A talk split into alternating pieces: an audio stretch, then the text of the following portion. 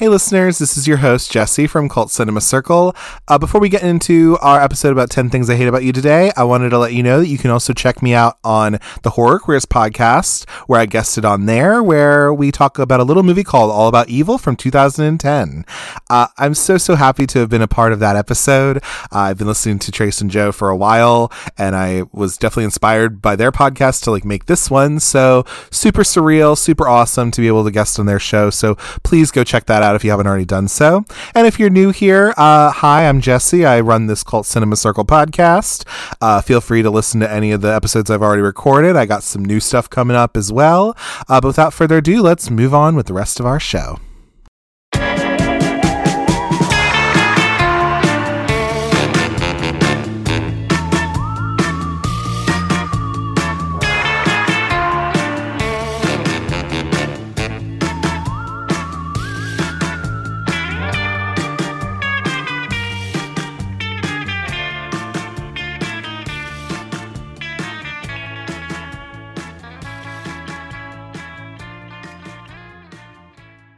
And welcome to the Cult Cinema Circle podcast. My name is Jesse, and I'll be your host. So, on today's episode, we're going to head over to Padua High School. Uh, we're going to go play some paintball and go throw balls of paint at our friends, I guess. Um, and then also, I guess we'll fall in love with this guy who seems to be interested in us all of a sudden. But Anyway, today we're going to be covering 1999's 10 Things I Hate About You. Now, the reason I wanted to cover this is because I have covered a couple of teen movies on the pod before. Um, it is one of my kind of like favorite quote unquote like genres. I, I love a good teen film here, here and there. And this is one that I definitely remember seeing when I was a little younger, probably when I was a teenager. And so that was my history with the movie in particular. I just, it's always been one where I do enjoy most of it.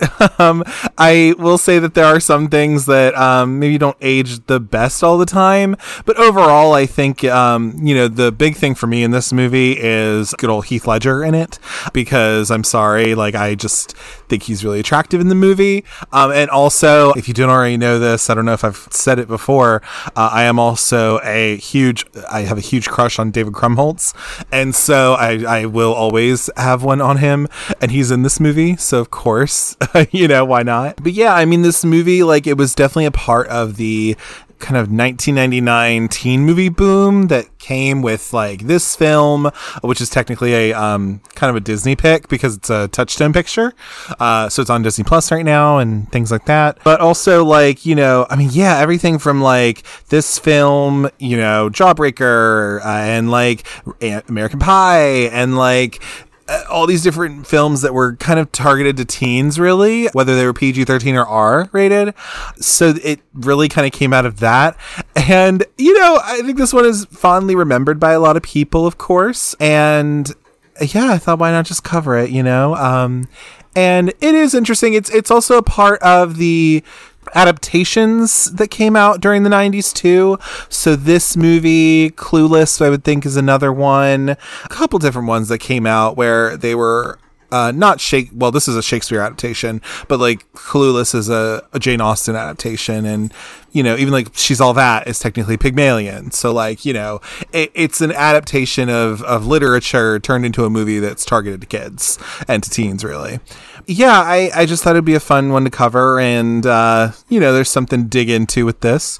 Uh, but without further ado, let's move on to our figures of the film. So, 10 Things I Hate About You was released on March 31st of 1999 and was directed by Gil Junger, produced by Andrew Lazar, and was written by Karen McCullah and Kirsten Smith.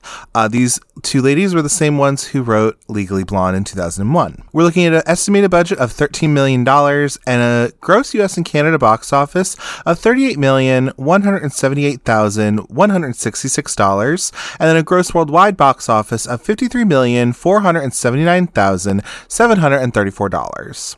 We're looking at a Rotten Tomatoes score of 71% on the Tomato Meter and a 69% audience score.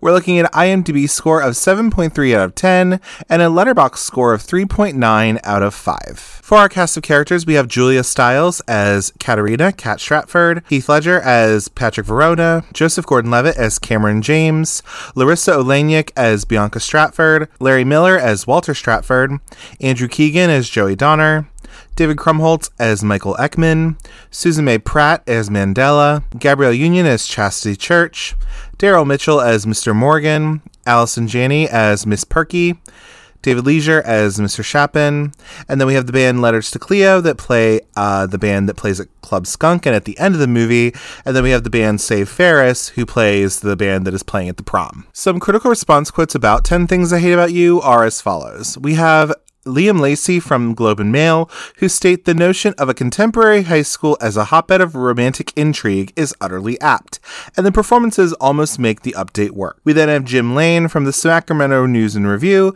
who state novice writers Karen McCullah Lutz and Kirsten Smith should not quit their day jobs. They smear the screen with flat contrivances and dreadful sitcom dialogue. And then we have Mick LaSalle from the San Francisco Chronicle who states the movie wimped out by blanding down the story and the characters to the point where she isn't really a shrew and he isn't really a maniac. So before we move into any kind of a plot summary about 10 Things I Hate About You, I thought we would just go over a little bit about what is this movie based off of, and then also just how did it come to be. So if you don't already know, this movie is an adaptation of The Taming of the Shrew by William Shakespeare. And so the basic idea of this story, I got this information from Shakespeare Birthplace Trust.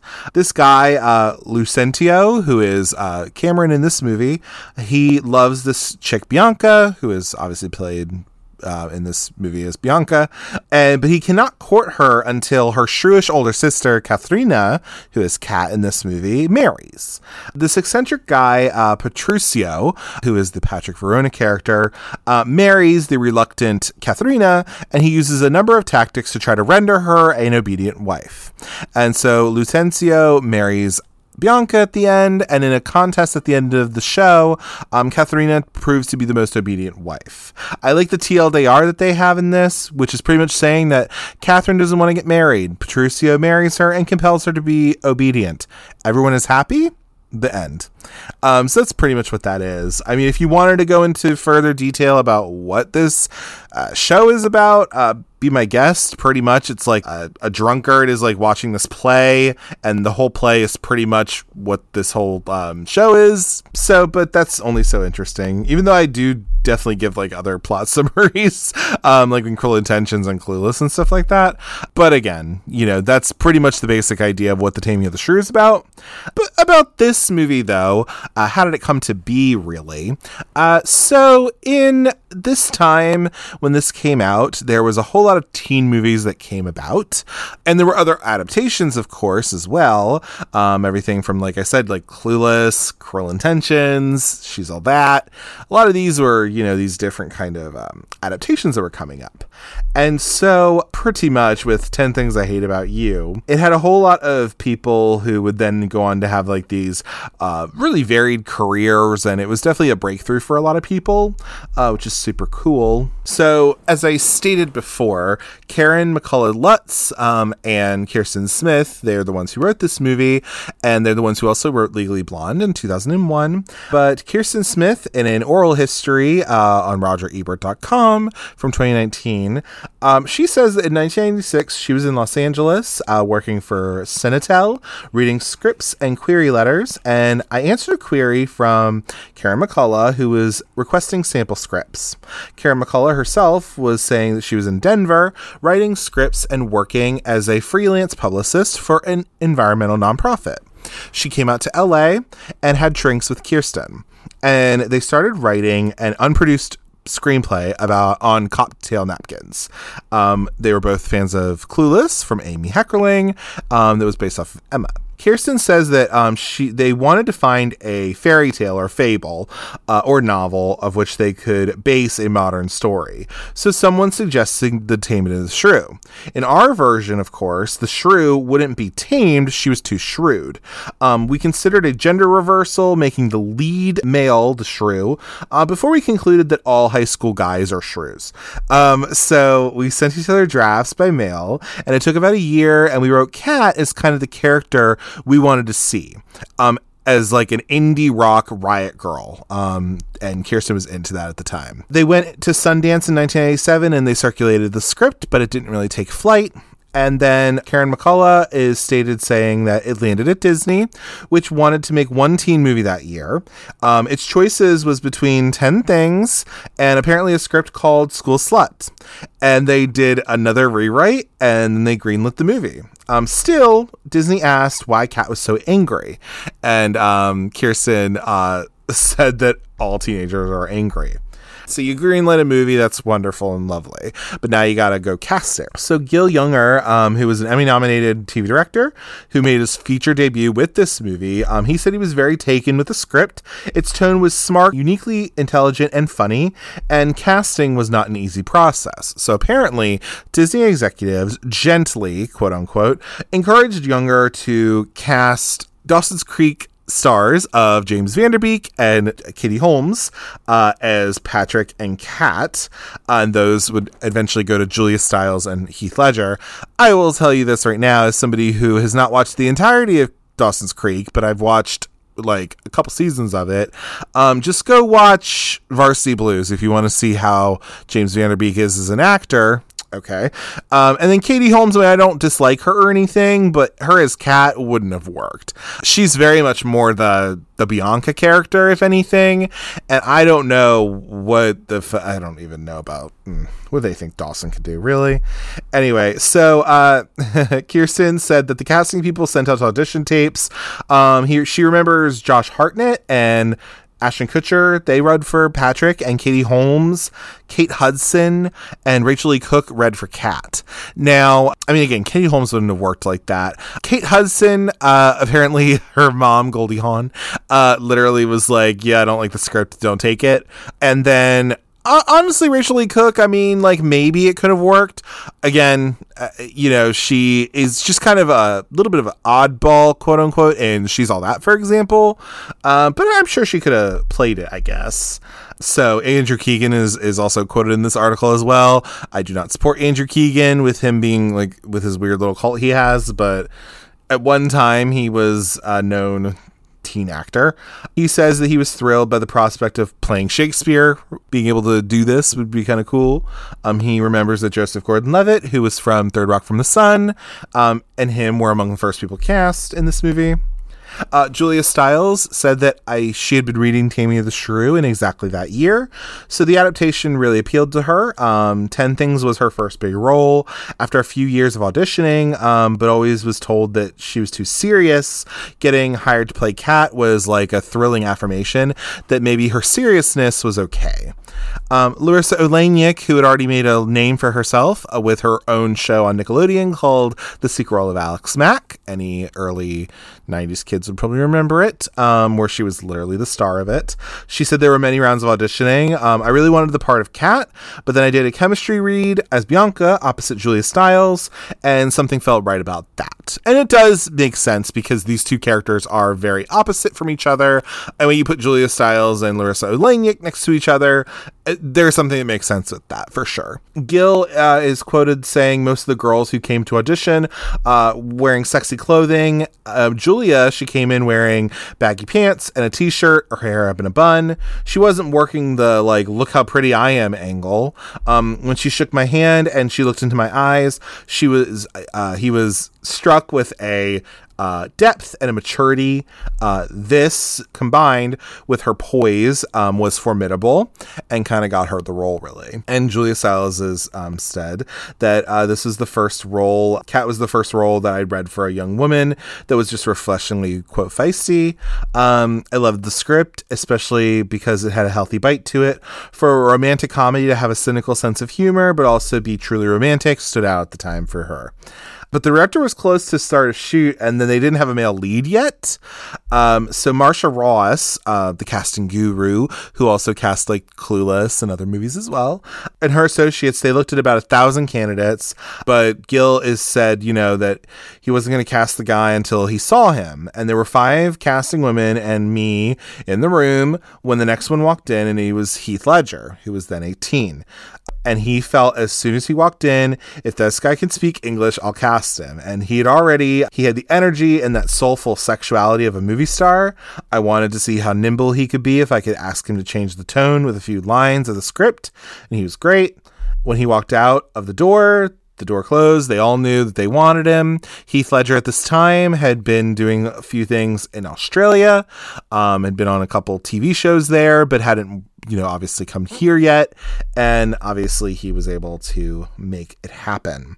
By the time that the Magnificent Seven, that they call it, uh, arrived in Seattle in the summer of 98, Gabrielle Union and also David Krumholtz, who is my super duper crush, and I love him so much, uh, respectively, uh, 20 and uh, 25 and 20. So they were a bit of the older people in the cast, um, eased into the roles of big sister and big brother for the group. Um, so Heath Ledger and Keegan were 19 at the time, and then uh, actually Joseph Gordon-Levitt, Larisa Oleynik, and Julia Stiles were all 17 in the um, in this as well.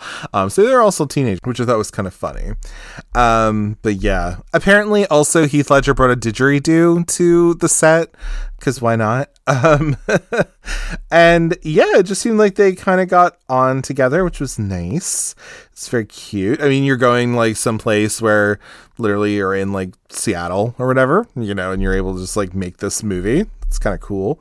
Of course, you had the people who, like, you know, they knew who Andrew Keegan was because he had been on, like, Party of Five, for example. So, of course, you had, like, girls who, like, loved him and wanted his autograph and stuff. And yeah, I mean, in this article, they talk about there are many reasons that 10 Things enjoys, like, a robust afterlife. Um, they say that one of it is because it's a coming of age movie in which not only the characters, but also the actors playing them seem to come of age before your eyes. Another is that many high school and college professors use this film as a tool to better understand the bard. Um, some say that the movie eliminates the misogyny of the play, which maybe does. I, I don't know. Uh, but there are some say that it has aged well in a way, um, you know, and perhaps maybe it has. I will also say that they did have somebody. Um, I love how they got like a Shakespearean scholar for this article just to give them a little bit of cred. So Rebecca Munson, who is a um, Shakespeare scholar and the project manager for Princeton uh, Center for Digital Humanities, is quoted as saying, "The underlying question: um, Can an independent-minded woman still pursue her own path if she's romantically engaged? Remains vital to today's students.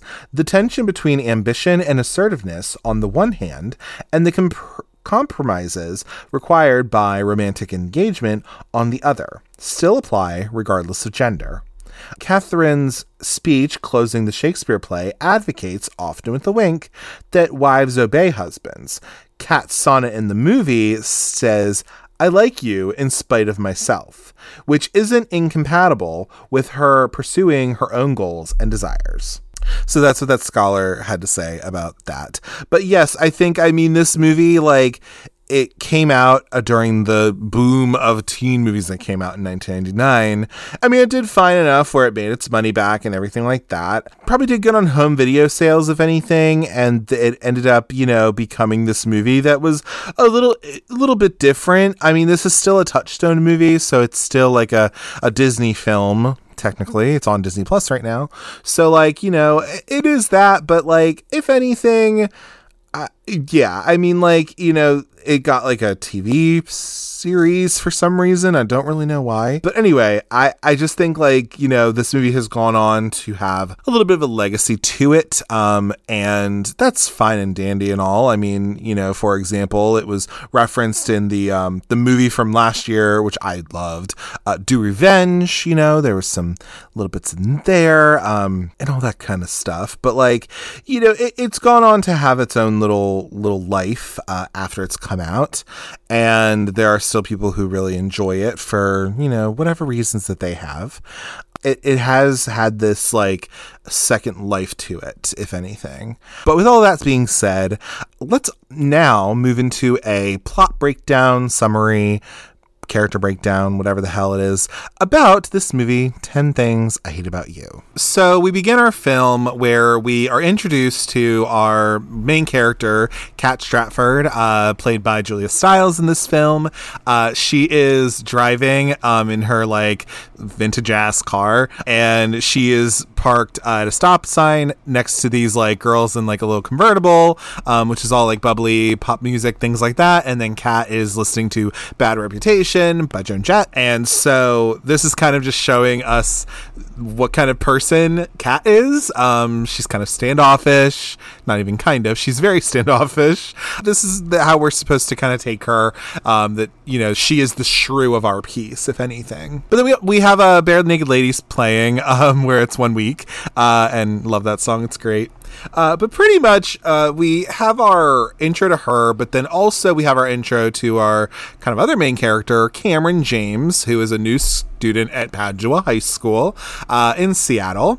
He's played by Joseph Gordon Levitt, who at this time had been on Third Rock from the Sun um, and was kind of a child actor in his own right, obviously, because he was on a sitcom. But he is our other main character. He's one of our male main characters, really. So he is a new student, and he uh, he is in the office of the guidance counselor of the school, Miss Perky, played by Allison Janney, who uh, at this time would have just been in Drop Dead Gorgeous, uh, and also would have been on The West Wing and as well.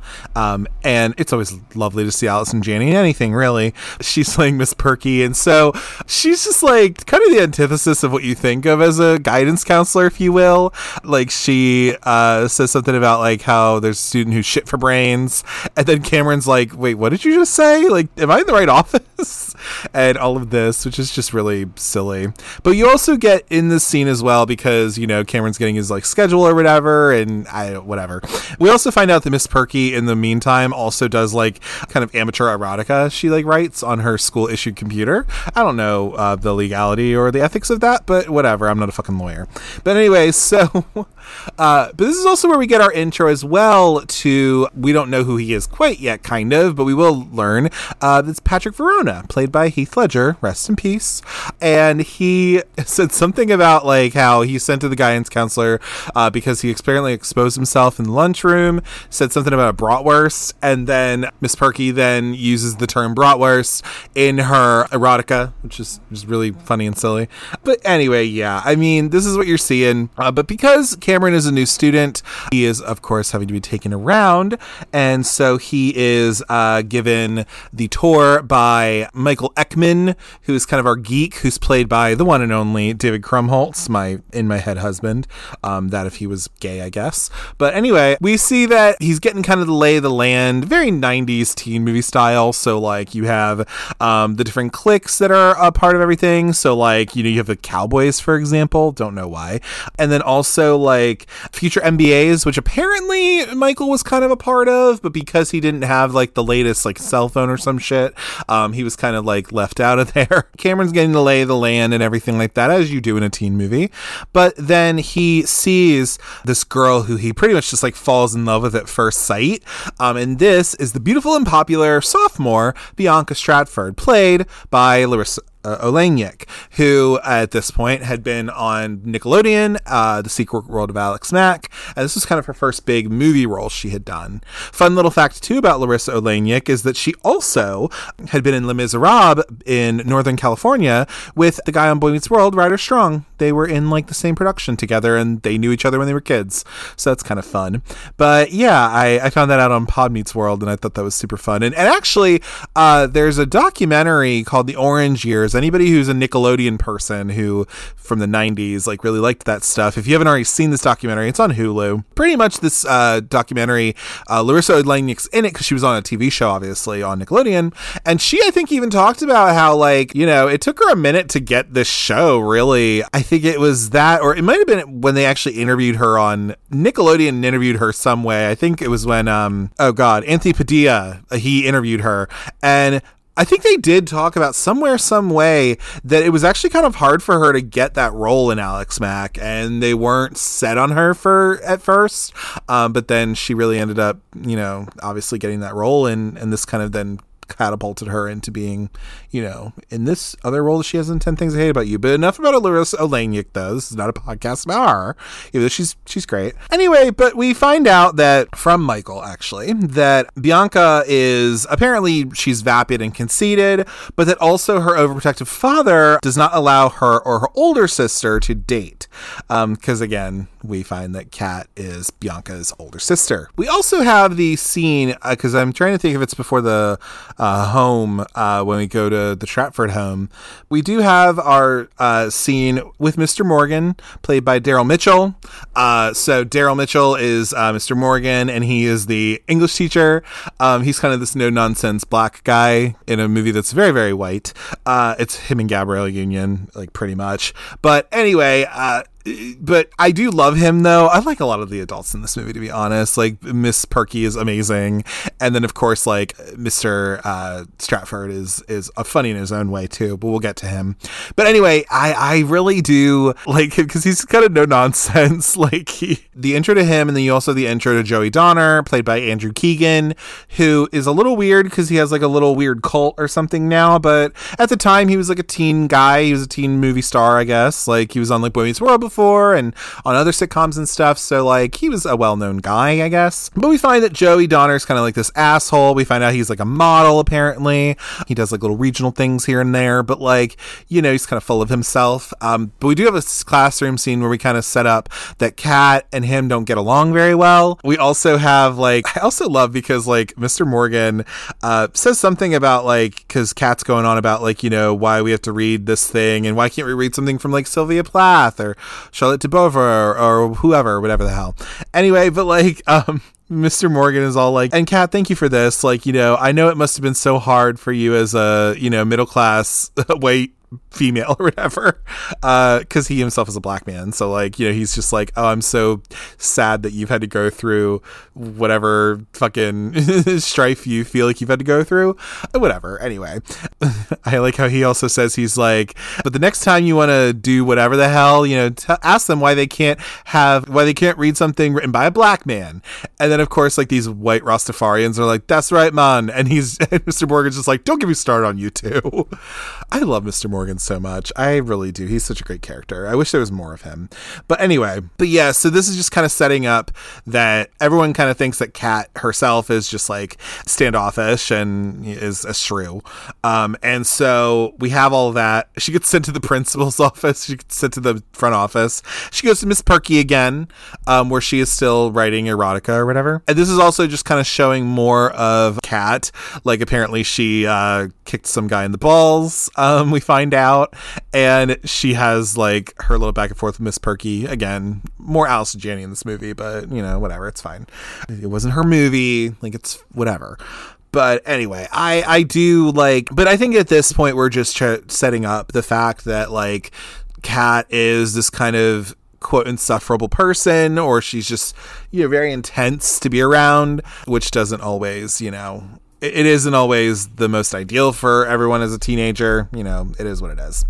Like how she says to Miss Perky, she's like, I'll let you get back to Reginald and his quivering member. She's like, quivering member. I like that. So it, obviously, Miss Perky is just very like I want to read some of her uh, erotica, honestly. I would be kind of down for it. We have the time at school, and all of that is being set up as well. We also kind of get an intro to Chastity, uh, who is Gabrielle Union. She's the best friend, I guess, of Bianca. Uh, literally, she's playing like a teenager when she is like literally 26 or something at this point. But Gabrielle Union's an icon, so we love her. But we go back home to the Stratfords, though. We do end up getting there, and pretty much we get our intro to Mr. Mr. Stratford, played by Larry Miller. If you don't know who he is, he is from like The Princess Diaries. He plays um, the guy who gives Mia Thermopolis a makeover. He's also this um, the store manager uh, at the store where Julia Roberts goes after she becomes like rich or whatever. Um, big mistake, huge. Um, that's Larry Miller. He's like the the store manager there. We pretty much get the idea that Mr. Stratford, what it is, is that Bianca wants to date and she wants to, you know, be able to, she wants to be able to like go out and date like normal teenagers, quote unquote. But the reason that Mr. Stratford is um, not keen on his daughter's dating is A, I believe his wife and him had split up. I thought for a while, I thought for the longest time, like the mother was dead in this situation, but I don't think that was the case because at some point here, they do talk about how she left or whatever. Um, so not that she died, it was just that, you know, she left. So that's probably number one a little bit. Um, but then also just he is also an obstetrician gynecologist where he is up to his uh, elbows in like placenta all day delivering babies. And so he like talks to the girls about that a little bit. But he has that rule of like, oh, hey, you can't do this. But then uh, he comes around on it um, and he decides that he's going to change the rule where Bianca can date only when Kat does. And then she's just like, Bianca's like, oh God, like you suck. And then like um Kat's like, you know, you suck, like you know, mimicking her, which is just kind of funny. But yeah, so but Bianca wants to actually date Joey Donner. I don't think she discloses that right away, but she does want to date him. Um, but again, Mr. Stratford doesn't let her do that. And so yeah, they declare that you know they can date only when Kat does, and knowing that antisocial attitude uh, will make this not a thing. Uh, again, I think that Walter kind of did that because he was like, um, you know, nobody's gonna date my oldest daughter because she is kind of a you know bitch. So why not? Like, well, let's just do this. We see that there is a scene um, that we have after we've gone to the Stratford home because that's the only home we really go to throughout the whole movie. Like, that's the only one we don't get anybody else's backstory really because um, we kind of don't need to. I guess like these are our main characters. Cameron though asks Bianca out and she informs him of this new rule that they have. Um, but the thing is, is like uh, Cameron asks her out, but like she doesn't even like really notice him. Like I, she calls him by the wrong name, I think, because all they know is that like um, I think they have French class together, or he's like, oh yeah, I speak French, and like you know I can tutor you sometime or whatever. Which fun little fact: Joseph Gordon-Levitt actually is uh, at one point in his life, I, maybe he might still be. I don't know. I, I I'd have to call him. I guess. Anybody have his number? But anyway, um, he actually is has been fluent in French or might still be fluent in French because that's what he like went to college for and all that stuff. Like that was like a language he studied forever. So that's kind of cool. Little fun fact about him. But anyway, but as a pretense to allowing her to date though, she kind of says like to him, she's like, "Hey, like maybe you know, for me to be able to date you, my sister has to date somebody. So maybe you can try to like see if you can find someone to get with Kat or whatever. And so what we decide or what he decides, because I think he brings this uh, to Mike's attention, deciding like, and they have a whole thing of like, you know, I think they have like a whole scene of like trying to get to see who will be willing to try to date Kat or whatever. And there's a bunch of people who just don't want to. Um, and you see that whole scene with that. Um, but what they decide is that they decide that they want to get this guy, Patrick Verona, because again, he is kind of the image, the mirror image of Kat, because he is somebody who uh, people have all these kind of rumors about, like, oh, he was doing this last summer, or he was doing that, or blah, da, da, da. And so he is as mysterious, I guess, in a way, as like Kat is a little bit, or, you know, he's just kind of as uh, intense as she is, perhaps. And anyway, so uh, Patrick though scares him off because I think like literally uh, Cameron tries to talk to him like in woodshop or something, and uh, Patrick takes a drill and like like literally like uh, drills through one of the French books or something. Like so stupid. But again, they're like, well, he's the only one who can kind of match her intensity, so fucking we need to get him right. We see that uh, Mike, being the good old friend he is, he convinces because again he's just always working um he decides to convince joey joey donner um to pay patrick to take kat out because they even have the scene where like um they say we need somebody who's like you know this person who's like uh who has money and is dumb and they think, oh, Joey Donner, we can do that. Because pretty much what they're going to do, it's like a whole fucking weird thing, but like, so get Joey to uh, pay Patrick to date Kat so that Joey can then go out with her sister, pretty much. That's the basic idea, I guess. Uh, but again, it's under the pretense that, you know, a Joey will be allowed to date Bianca. So Patrick agrees to the deal, but he also kind of raises his prices a little bit as well. But so he decides like, okay, I'm going to do this. Like, why not? And it is kind of like this. Again, it's in the the wonderful pantheon that is the Teen Bet movie because this does kind of fall into it a little bit of like, hey, I'm going to like you know. um I'm gonna pay for you to do this pretty much. Um, so she's all that does that. Can't Buy Me Love kind of does that too, and Love Don't Cost a Thing as well. It does that as well. Um, so I kind of put that in the similar category a little bit. But anyway, Kat rebuffs a few of his advances though, because again, she's just kind of this intense chick, you know? She's just somebody. And I, again, I can only really, for me at least, I definitely think there is something to be said that like you know kat herself is kind of this like hardcore uber feminist and whatever the representation of that is. I mean, again, I, I am only so familiar with feminist theories and I don't know if I could do a deep dive on that or whatever, but again, I think she kind of constitutes this very specific type of like wave of feminism or whatever, where she almost comes off as kind of like hating of men or whatever, honestly. But this then kind of this then kind of gets into what comes up later, uh, which again, some people have had some issue with that as well, um, of why Kat is the way she is. But again, we'll get to that later. But anyway, so, but yeah, I mean, like, what they decide to do though, because because again like there is this whole because again patrick's okay with putting himself out there but kat doesn't want him for any of it right so what they decide to do is what they decide to do is that uh, Mike and Cameron they decide to ask Bianca. They're like, you know, all right, well, what are her likes and her dislikes, right? Um, because you're able to find that stuff out as her sister. So like, you know, finding out that like she doesn't want to date somebody who smokes and so for patrick he has to like quit smoking um and like you know uh she likes um this band you know and like she really she's really into this band for example and they're coming and you know she has tickets to their upcoming concert that's in town. You know she likes these kinds of movies or this kind of food or like whatever right? So they're trying to figure out what the dis uh, the dislikes and likes are pretty much um so that you can mold patrick into what Kat would want so, armed with this information, though, Patrick decides he starts to win Kat's interest. So, the way he does this, for example, is um, the big thing that he does is he goes to a show of Kat's favorite band, um, who is played by uh, Letters to Cleo, um, who has a couple different songs throughout this movie uh, and also at the end. But anyway, oh, we also have her friend uh, Mandella, played by Susan May Pratt, who did this movie and also the same year did was uh, Melissa Joan Hart's best friend in Drive Me Crazy.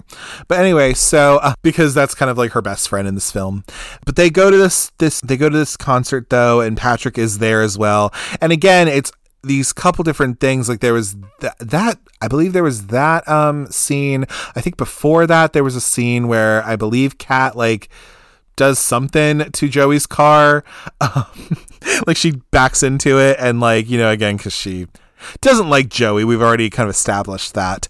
This is during the times where Patrick was trying to win, you know, her over a little bit. But the way he kind of wins her interest, or at least piques her interest, if anything, is when he goes to this show of Kat's favorite band. Um, he goes there as if he's going there because he likes them. Um, and so he's talking about like, you know, oh, they're no this, but blah blah blah. And so this is kind of piquing her interest of like, oh, okay, well, I wonder who this guy is. Like, he must be kind of interested, but like, eh, I don't really want anybody, but like, mm, okay, maybe he's not as much of an asshole.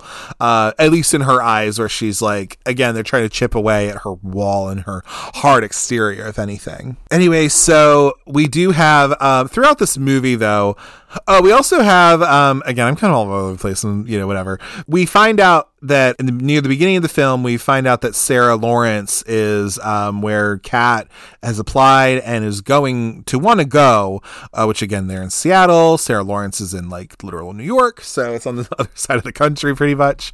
Uh, but, you know, she wants to go there. And uh, again, the, the dad is kind of like, oh, I don't know. Like, I don't want you to do that. But anyway, that's another little plot point. We do have this kind of overarching uh, thing of Bogey Lowenstein um, and his party that he's going to have. So the thing is, is that what ends up happening because we have to have a party scene. Obviously, it's a teen movie, but so we, so Bogey Lowenstein, he's like this kind of preppy guy. He's played by Kyle Cease, which actually, funny enough, if you've ever watched the movie Not Another Teen Movie, which I will cover on the podcast at some point.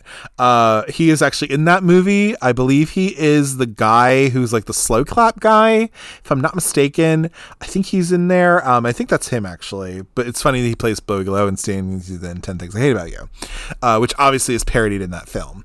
Anyway, Bogey Lowenstein, like he's gonna have this like little wine and cheese party or whatever at his house, and um, they get in this idea. So Cameron and um, Michael, they get in this idea that like, okay, like, uh, there's this wine and cheese party, but you know what? We're gonna make it so that it's gonna be like this like other big party. Um, so they have the whole scene where like they have the flyers, they drop the flyers throughout the um school uh, on the staircase, and you know it's like this whole scene that they have, um, so that people know about this party, so that they you know have this. But we're getting into the party now because we've also kind of we've had some scenes of like you know, so for example, Cameron and Bianca they are kind of together. He starts tutoring her in French at some point. Um, and anyway, which is why she, he's trying to get some of the information from her. But also, they have like a little scene where they go under a bridge or something. They're like having a walk or whatever, where he's trying to figure out her likes and dislikes from Bianca, um, Kat's likes and dislikes. But anyway, um, and so that's where she says like you know well she has like a picture of this guy in her room so she might not be she doesn't seem to be same-sex oriented so you know okay i guess. Anyway back to the party though because there is a party scene. So we see like bogey and his friends are like at his party and then like there's like a knock on his door or whatever. And he's like oh that must be nigel with the brie because of course he talks like that. But anyway i uh but then it's just like this huge party that happens that is just like you know of course it's going to but anyway, everyone's at this party now. So we got like Joey's there. We got um Kat and Kat ends up going uh, with Patrick, I believe. Oh, because there is a scene uh, a little bit before that though, where they decide to go to this party. So like Kat decides to go. She's like, "All right, I'll guess I'll go." Um, and then Patrick's there as well. But we also have um, Bianca and her friend Chastity are there and they're going to go to this party, like, you know, because they are saying, like, oh, we're going to go study, but it's, it's just a party, Mr. Stratford. And there is the little scene that they have in there before they go to this party where they have, um, they have like a pregnancy belly that, like, uh, Mr. Stratford just has, and he just like makes uh, his daughters wear every so often. Be like, I don't know. He's just like uh, the thing I like about the adults in this movie is that they're just so kind of ridiculous in a way, uh, but they're kind of like the smartest people in the movie, honestly.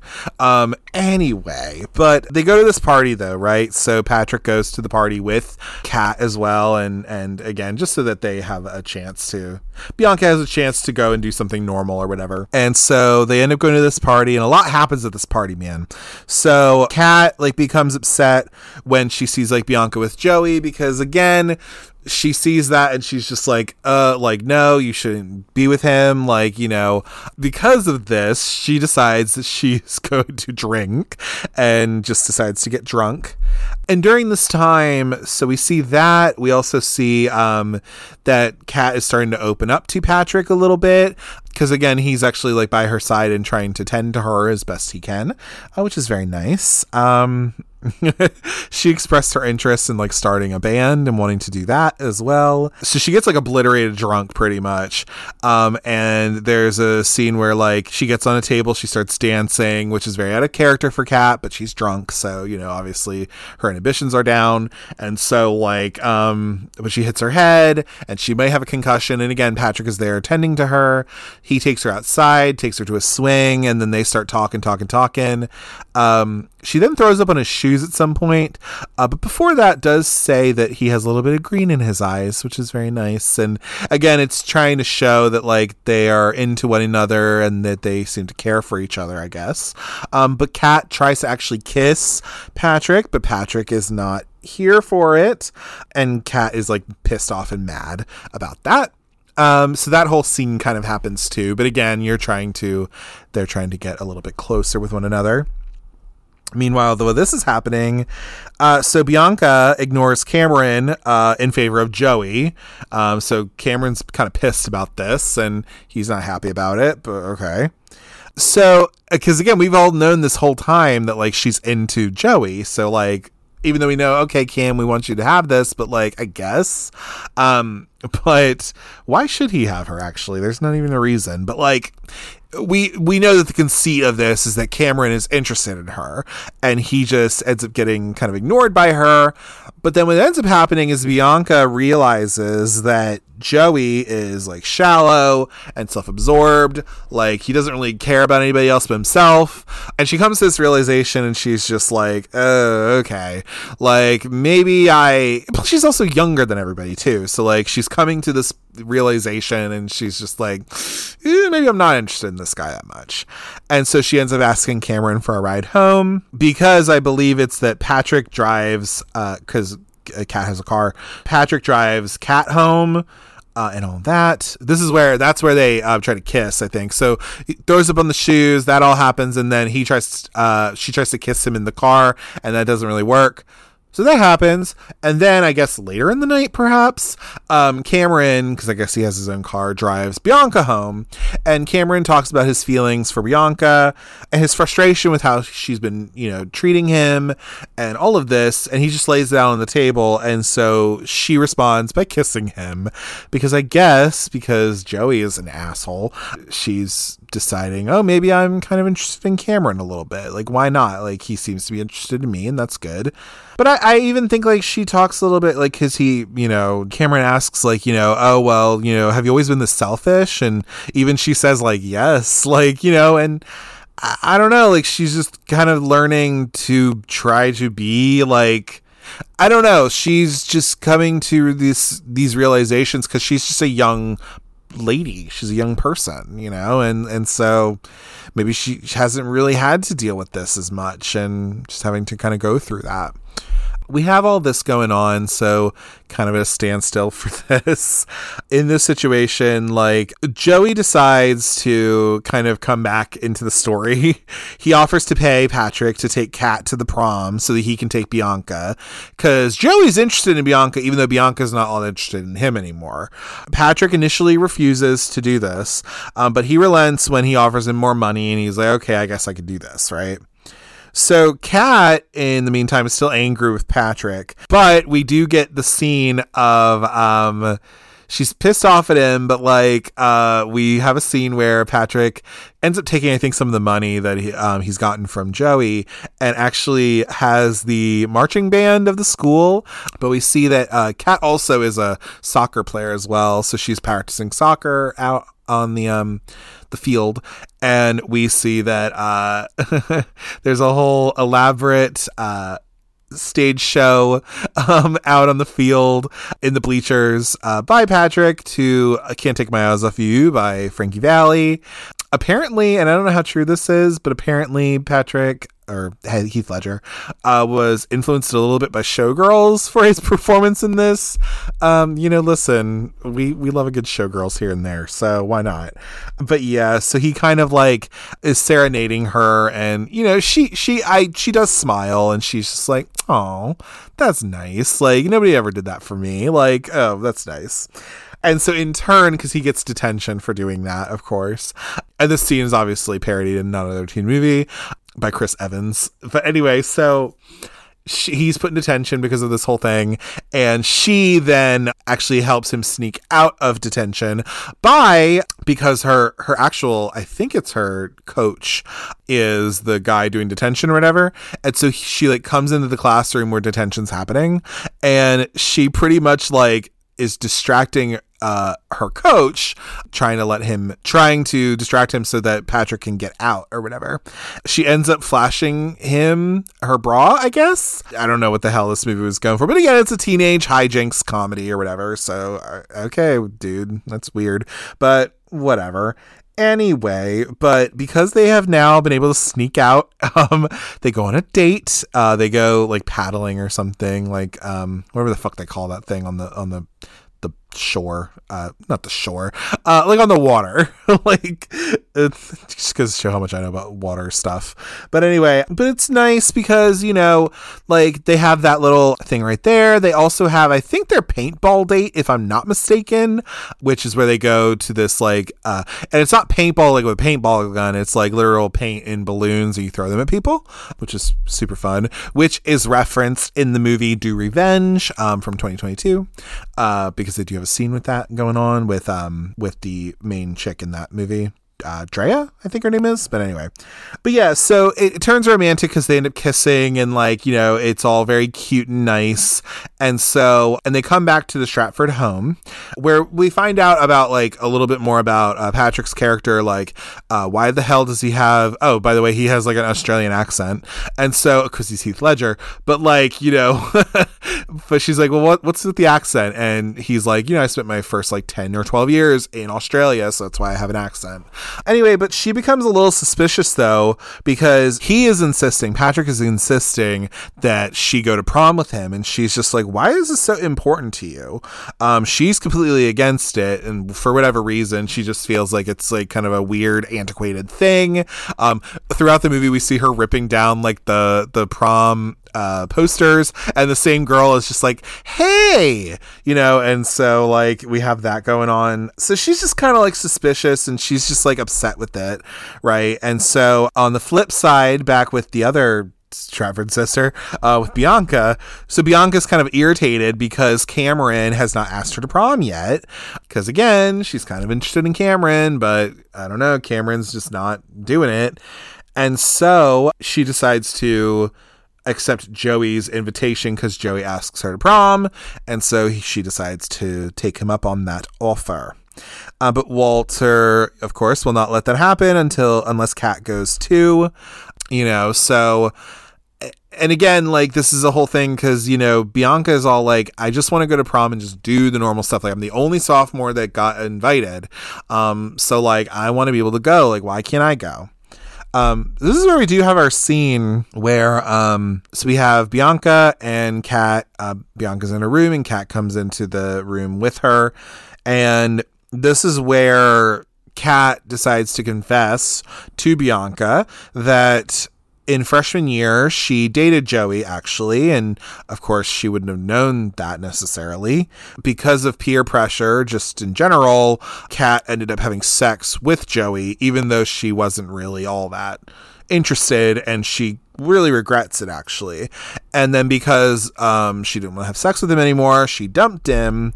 Um, so she vowed never to do anything like that again just because everyone else was doing it. Which I guess also kind of goes into the whole thing with not doing prom or whatever.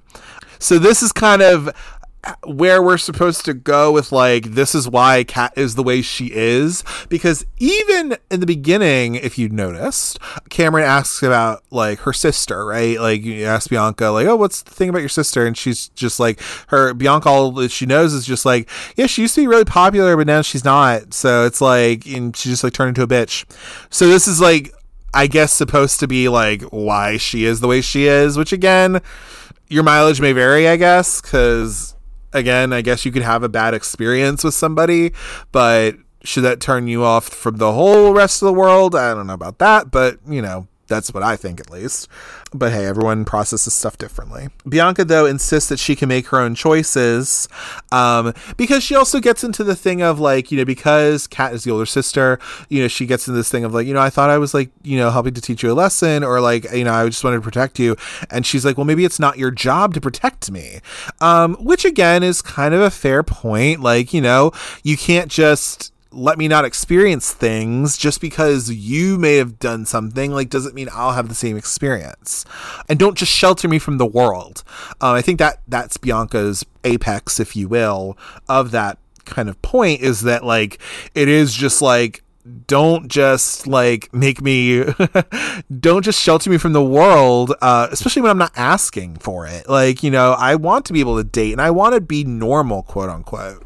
Um, and you're what with like how her father is and then also how kat is kind of like has kind of fed into that this is where we just this is where kat decides she's like all right well you know what like she agrees to go to the prom with Patrick. She's like, all right, you know what? Like, if you really want to, I will go and I will do this for you because she wants to be a good older sister and she wants to at least be like, all right, well, if that's what you want to do, like, I will let you make your own decisions, you know? But, but Bianca decides to actually go with Cameron instead of Joey because we have the whole scene where we're wrapping up soon, but like, Kat decides to go with Patrick. She's like, all right, let's go. So Bianca decides to go with Cameron. Um, and we also have a scene somewhere in there where Chastity ends up going with Joey, I guess, is what happens, I guess. Um, which I think is actually what happens. All's going well you know, and all that. Um, so they go to the prom, and you know, because we do have like the scene where they're all leaving, and all that kind of stuff. And then Joey actually ends up showing up at the Stratford house after they've all left. And then of course like uh Walter's like no. he just like closes the door on him. But they're all going to prom. Uh, but Joey's pissed, of course, because he thought he was going to go with Bianca, uh, but she, he's not. Um, and anyway, so all's going well at the prom, though. You know, um, you got the, I think it's the band Save Ferris, it's them and also letters to cleo also end up showing up as well. Uh, but they have the whole band there and it's a, like a fun little time. Uh, Mandella also gets her own little thing where like um, she's had this secret admirer because uh, we forgot about her a little bit.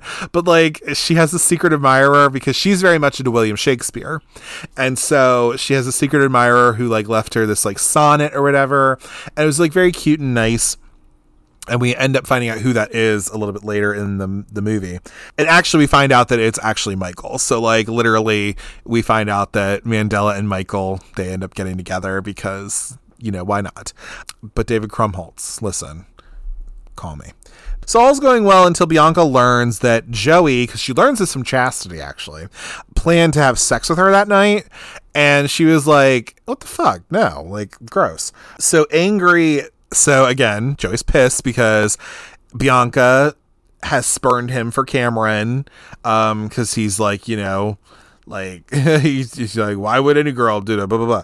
Whatever. Oh, she ends up so cuz he's so pissed that he ends up calling Bianca a bitch. I don't think he calls her that to his her face, but I think she do, he does say it to Cameron though. So in this meantime, at the whole dance, Joey, because he's mad, he reveals this whole arrangement with Patrick, where he was being paid by Patrick to go and take him, um, out. So Kat is like annoyed and pissed because she's just like she she's mad about it, of course. Which again, they're trying to like. Patrick's trying to kind of salvage whatever he can with Kat, but like that doesn't work really. And again, they're teenagers, quote unquote.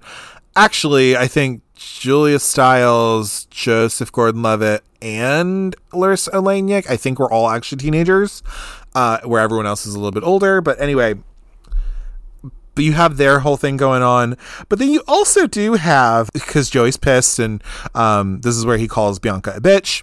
So he like uh, Joey punches Cameron um, because again he's pissed off at him. Uh, but then is beaten up by Bianca though uh, for having hurt her, for having hurt Kat Hat, and also for hurting Cameron. And so Bianca and Cameron they end up having a nice little kiss. I I am not gonna lie, I do like the scene where he does get punched in his face because Joey really deserves it. He's an asshole. But again, it's this whole kind of thing going on. Uh, again, we are left with that with Patrick and Kat, um, which again is a shitty thing, and it you know it is a shitty thing, and it's not the best um, to to leave off on. So the next day after the prom, um, Bianca reconciles with Kat because it was really nice for her to be able to go to prom and and you know this is where like uh Kat is like outside on her giant veranda she has uh at her house. Um and so like she's like drawing or something. And Bianca starts dating Cameron. They're going out to like a little boating thing or something like that um, which is nice. And Walter admits um, to Kat that he is uh, that she is capable of taking care of herself. Because again, he's just so worried.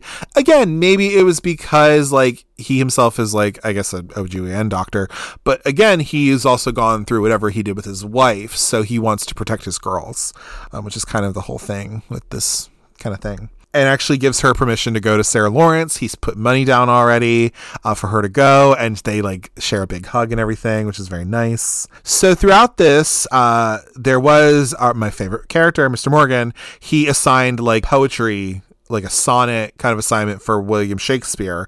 So for this assignment where the students are to write their own versions of Sonnet 141, Kat gets up and reads uh, aloud a poem called 10 Things I Hate About You, uh, in which she reveals that she is still technically in love with Patrick. Um, I guess I'll read it for you now if you'd like. I hate the way you talk to me and the way you cut your hair. I hate the way you drive my car. I hate it when you stare.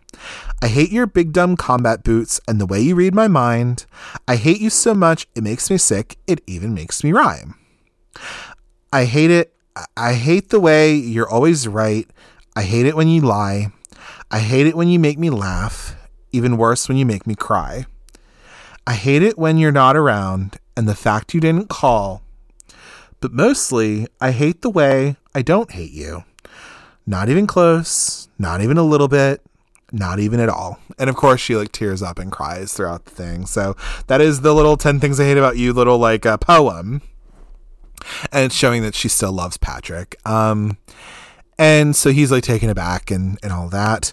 So uh, we're nearing the end, so like Kat is on the way out to her car, and uh, earlier we had seen because he was following her around to like the Fender store with guitars and like a bookstore as well. Um, again, trying to kind of get a lay of who she was really. So he actually surprises her. Um, that was the scene where um she knocks into Joey's car or whatever, but she uh is surprised by a Strand- uh, Fender Stratocaster um, that Patrick gets for her. Uh, bought with the money that he was paid by Joey. And they have that whole scene of like, you know, hey, like, you know, I was an idiot. Some jerk like paid me to go out with this girl, but I ended up falling for her. And he confesses that he's fallen in love with her. So then Kat ends up forgiving him and they make up with a kiss. And then they kiss in the parking lot and you know and she's just like you know every time like if you mess up like you can't just buy me a guitar every time um and so yeah and then we end our movie uh with good old letters to Cleo singing I want you to want me and they're literally doing it on the the top of this like fucking uh, gorgeous ass school that they have um which apparently was a really scary thing to do actually um but yeah it's like a very memorable ending to this movie and everything like that. But yeah, everybody, and that is the end of 10 Things I Hate About You.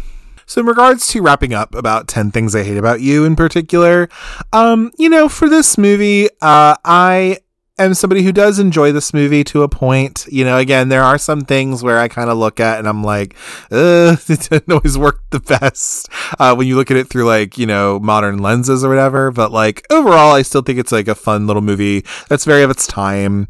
Um, it's got some good bops in there every so often, you know, so I like that. And it also has like this movie really like catapulted someone like a Julia Stiles or even a Heath Ledger into uh, a level of fame, you know, and Joseph Gordon Levitt, of course. And I mean, it really did that for a lot of people. So, um, you know, it was definitely a springboard for a lot of folks. Um, it then also uh, created a television show where I think Larry Miller came back for it, which I never have seen in my life, but uh, apparently wasn't very good. But uh, you know, uh, but this has it has its own legacy within like the teen movie sphere, um, and you know, I I think this is a uh, it's a fun little movie for what it is. I think. Um, and again, your mileage may vary when it comes to it, but I tend to like it. Um, if you want to watch it, if you have a Disney Plus account, um, if you haven't already gotten rid of yours or anything because of, you know, the writer's strike, um, support WGA and SAG AFTRA, of course. But, uh, and maybe you don't you don't have to get rid of your streamers, I guess, but whatever you want to do. But uh, you can watch on Disney Plus; it's always on there. Uh, and thankfully, it's a PG thirteen movie anyway, so they don't have to really like edit a whole lot of it. But also, sometimes it makes the rounds on like Tubi every now and then. Um, I think I've seen it on there before, um, so it does make the the round on some other streamers. I think. Um, I don't think it's just on Disney Plus all the time. Um, it, it is on some other ones every so often, which is fine. But, uh, but yeah, I would definitely say, if anything, like if you are a fan of obviously of teen movies, um, especially from the 90s, or if you, I guess you like adaptations of literature, um, this can be a fun one to do. It's loosely based on Tame of the Shrew. So, um, I would go into it and see how you like it for yourself. But yeah, definitely take a look at it. And I think it is definitely at least worth a watch uh, if you've ever seen it before. As always, if you'd like to get in touch with me, you can do so at cultcinemacircle at gmail.com. If you'd like to give any movie recommendations, give feedback on the show, or if you'd just like to say hey, I'm open to all of it. You can also follow the show on Instagram at Cult Cinema Circle and on Twitter at Cult Cinecircle. I tend to announce the movies that I'm going to be covering and just interact with people on there if they want. You can also follow me on Letterboxd at Jesse, J E S S E, Kremp, K R E M P, all one word. On that platform, I tend log the movies that I watch. I write little stupid reviews about them and just general foolishness over there. Be sure to rate, comment, and subscribe to the Cult Cinema Circle podcast on your podcatcher of choice, whether that be Apple Podcasts, Google Podcasts, Spotify, or wherever you get your podcasts. I'm pretty much on all of them. Be sure to leave five stars and a one to two sentence review about the show uh, so we can grow the audience and then just spread the love all around. Be sure to tune in next week to the Cult Cinema Circle podcast, where I'll be covering 1996's Matilda. An extraordinarily intelligent young girl from a cruel and uncaring family discovers she possesses telekinetic powers and is sent off to a school headed by a tyrannical principal. As always, thank you for taking the time to listen to the Cult Cinema Circle podcast. And remember, someday you're going to get bitch slapped, and I'm not going to do a thing to stop it. Take care. Bye.